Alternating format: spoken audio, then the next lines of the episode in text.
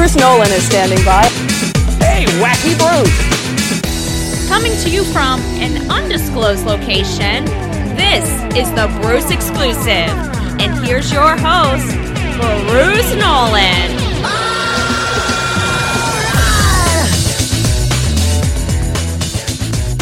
Ladies and gentlemen, boys and girls, children of all ages, welcome back.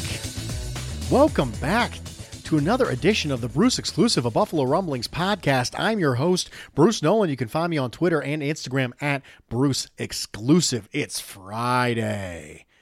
And you know, normally you find a nice, relaxing way to go into the weekend, but no, not this time, ladies and gentlemen. I had initially planned for this pod to be about something else entirely. But then Wednesday happened. Wednesday, 8/19/2020, a day that will be known forever to me as Andre Roberts Day on Buffalo Bills social media. The merits of keeping the wide receiver slash return man were debated extensively on this day. And I thought to myself, you know, I've already done the research for the purposes of these arguments that I'm having right now. Let's convert it to audio form. Let's make a case for Andre Roberts. And that's what this is. This is a pod dedicated to me telling you why the Bills need to keep Andre Roberts on the roster for 2020. Okay, so there are two pieces of this argument. The first has to do with returning in general, and the second has to do with Andre Roberts specifically, his spot on the roster, and the Buffalo Bills' alternatives. Would you agree with me that special teams contributes to average starting field position for an offense? Of course, Bruce. Of course I would agree with that. Would you also agree that quality return men contribute to the starting field position of an offense? Well, of course, Bruce, I would be ludicrous to not agree with that. Excellent. I'm glad you said that. These are the top 10 teams in the NFL in regards to starting field position last year. New England, San Francisco, New Orleans, Seattle, Minnesota, Baltimore, Atlanta, Carolina, Buffalo, Cleveland. Of all those teams, which ones aren't good? Well, Cleveland wasn't great last year. Carolina wasn't very good last year. Atlanta came on there at the end. Buffalo made the playoffs. Baltimore was good. Minnesota was good. Seattle was good. New Orleans was good. San Francisco was good. New England was good. Okay, there's a correlation between starting field position and team success. Let's look at the bottom 10.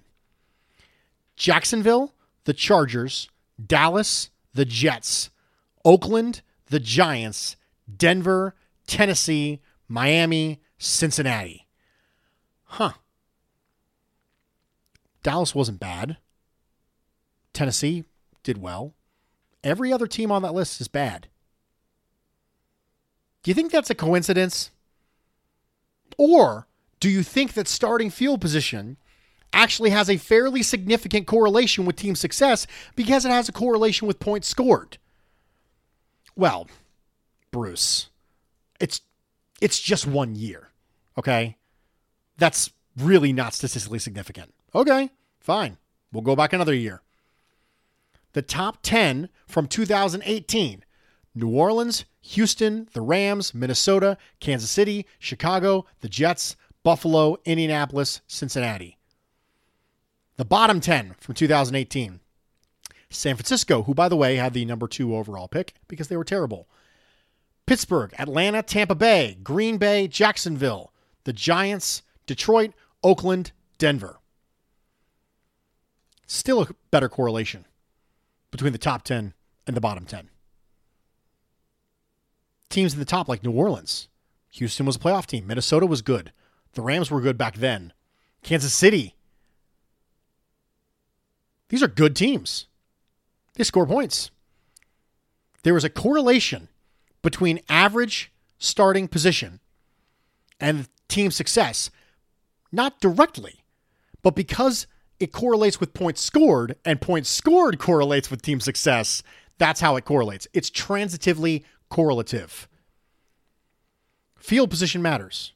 So if field position matters and returners matter toward good field position, then returners matter.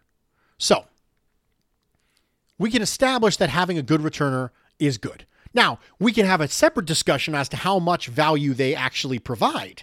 If you want to say, hey, we shouldn't pay a career kick and punt returner $7 million a year, yeah, I'll get on board with that. But this isn't a discussion right now about how significant the correlation is, just that there is one. There is a correlation between field position and team success, and we know that having a good returner correlates with starting field position more than having a bad returner, because that's basic, obvious logic. Shouldn't have to prove that with stats, because they are a big part of whether or not your team has a significant advantage in starting field position over the other team. The top punt return yardage leaders last year contributed 338, 302, 281, 267, 264, 248, 240, 223, 214, and 208 yards toward their team that their offense didn't have to get. That matters. That absolutely matters. Picking up an additional 12.4 yards, which Deontay Johnson did for Pittsburgh. An extra 11.4 yards, which Braxton Berrios did. We talked about this when we talked about special teams coaches earlier in the offseason, how the Jets were able to get 11.4 yards per return out of Braxton Berrios, and he wasn't even there at the Jets facility until the very end because their special teams coach is the GOAT. That stuff matters. Now, specifically, Andre Roberts matters. So we've talked about returners in general and field position. And now we are going to have a really, really important conversation. And this is the crux of my argument right here. That was really high level stuff. I didn't want to go too far into it because I really wanted this to be about Buffalo Bills and Andre Roberts in specifics. But you have to answer me this question. If you want to come to me and say, Bruce, I think we should cut Andre Roberts, you have to answer me this question. Who is returning punts? You have to. And here are your candidates. Behind door number one, you have Isaiah McKenzie, who returned them in 2018. And he returned them so well that he prompted the Bills to go out and sign Andre Roberts. Joe Marino, host of Locked On Bills, senior NFL draft analyst for the Draft Network, tweeted out not too long ago, Isaiah McKenzie simply cannot be trusted as a ball handler.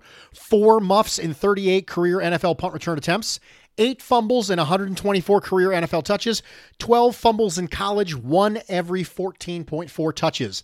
He's the reason why we went out and got Andre Roberts to begin with. So you cannot replace Andre Roberts with him. In addition, that's also the reason he got cut from Denver. The reason he was even available to begin with for the Buffalo Bills to pick up off the scrap heap was because he could not control the football. So if you come to me and say, we're going to have Isaiah McKenzie do it, you have to tell me, Bruce, I'm okay with turning the ball over, knowing full well the toxic differential, specifically turnovers and big plays, are a significant impact on winning and losing a game. In fact, I would argue that fumbling a punt is a double dipping in toxic differential.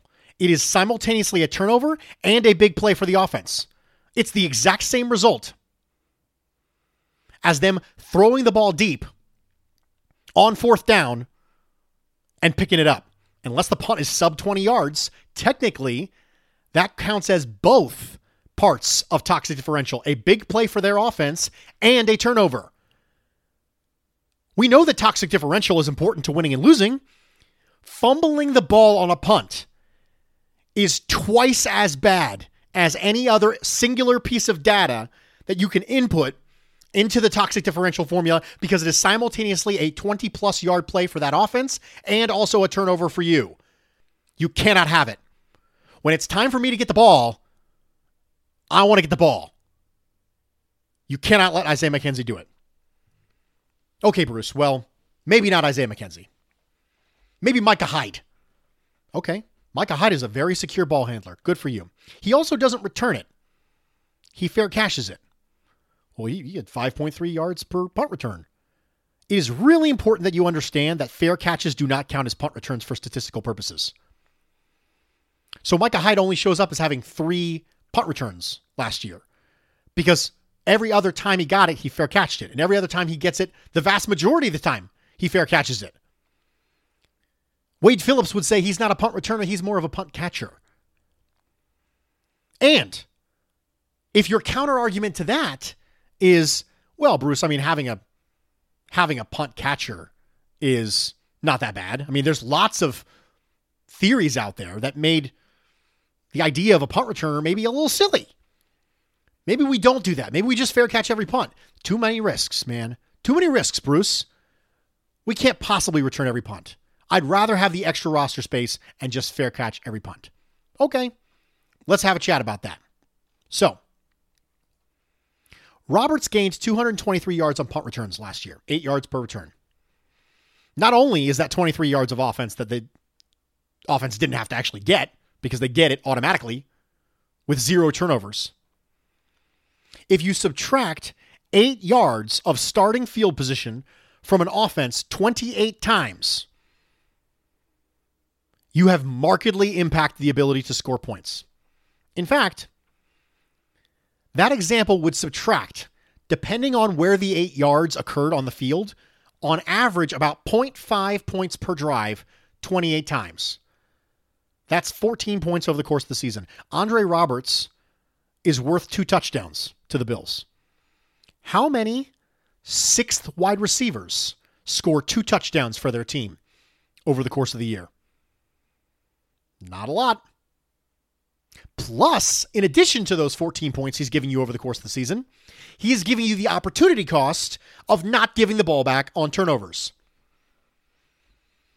We just said this whole offseason that the goal is to score more points. And you want to hurt the offense's ability to score more points by fair catching every punt. The Bills were plus 55 in point differential in 2019. If you subtract those 14 points, they're at 41. The 2 closest teams to that point differential are Philadelphia and the Rams, and they both missed the playoffs. The contribution given by Andre Roberts to this team through only punt returning — I left out kick returns entirely — through only punt returning is 14 points over the course of the year, and those 14 points are the difference between the Bills and 2 teams who didn't make the playoffs. 8 yards every single drive matters. Now, it's not going to be every single drive, but that's the difference between fair catching every punt and returning them. That's the difference right there. Okay, so Isaiah McKenzie didn't work, Bruce, but the Micah Hyde thing didn't work either. Well, how about nobody? How about we don't do it at all? We just let the ball bounce. No, I won't entertain that. Absolutely not. I'm not going to give up all the rolling that comes along with that. I'm not going to hurt field position. We already established the correlation between starting field position. Are you going to give an extra 10 to 15 yards up every single time? No, that's ludicrous. I won't even entertain it. Oh, well, okay. What about Robert Foster? Robert Foster's never done it before. What about Tyjuan Jones? He's never done it before either. What about Christian Wade? He's never done it before either. You have to give me a reasonable alternative. And I haven't heard one yet. Every single person on our roster either has never done it before, doesn't do it effectively, or is too significant of a risk, like Micah Hyde, to expose to the potential hits on punt returns. Every single one. If you can point out to me somebody who fits the criteria, someone who has done it, can do it for punts and kickoffs, and isn't going to put us in a similar situation as Andre Roberts, where we're going to be clamoring to get rid of the guy because we don't view his contributions to offense or defense significant enough, I'm all ears. But so far, we haven't gotten any of those. Well, Bruce, what about a free agent? Okay, what about a free agent? Tyler Irving got picked up. Kenyon Barner got picked up. Trevor Davis got picked up. Deontay Thomas got picked up. Dwayne Harris is available. But Dwayne Harris is going to be a wide receiver 6, which means he's going to be in the exact same boat as Andre Roberts, but he's not as good. So you're going to swap him out for a free agent returner, and then you're going to be in the same boat you are now. If you want to tell me that you want to get rid of Andre Roberts, you have to give me a viable alternative. And so far, I haven't gotten a single one. Not a single viable alternative to Andre Roberts. Here is a possibility. Cut down day. This is where I will open up my eyes to possibilities. If I can see somebody available on the waiver wire that can come in and give reasonable contributions on punt and kick returns while simultaneously playing a more significant role on offense, then I'm all ears. Let's talk about it. But as of right now, not only do I not want to cut Andre Roberts, I'm scared to death he'll get hurt. You could make an argument that punt returner and quarterback are the two rooms where Brandon Bean has done the least impressive job of team building. Because if Andre Roberts gets hurt, we are left with all the alternatives I just said, all of which suck. That's bad. If Josh Allen gets hurt, we're toast. So the backup quarterback position and the backup returner position both scare me to death. They both scare me more than Josh Norman at CB2. That's right. They scare me more than that. So not only should you not cut Andre Roberts, you should wrap the guy in bubble wrap and hope he doesn't get hurt. Because if he does, we're toast. Ladies and gentlemen, a short Friday episode of the Bruce Exclusive. We ran a little bit over yesterday doing the Josh Allen thing, so that makes sense. I initially had something completely different planned. This is the least prepared I have been for a podcast in a long time because I decided the day of that I was going to do this and change the plan. I can be flexible. Everyone says I can't be flexible. I can be flexible. I departed from the plan. My programming was altered. And it was altered because I had a point to make. And the point is, keep Andre Roberts. That's the way the cookie crumbles. I'm Bruce Nolan, Buffalo Rumblings.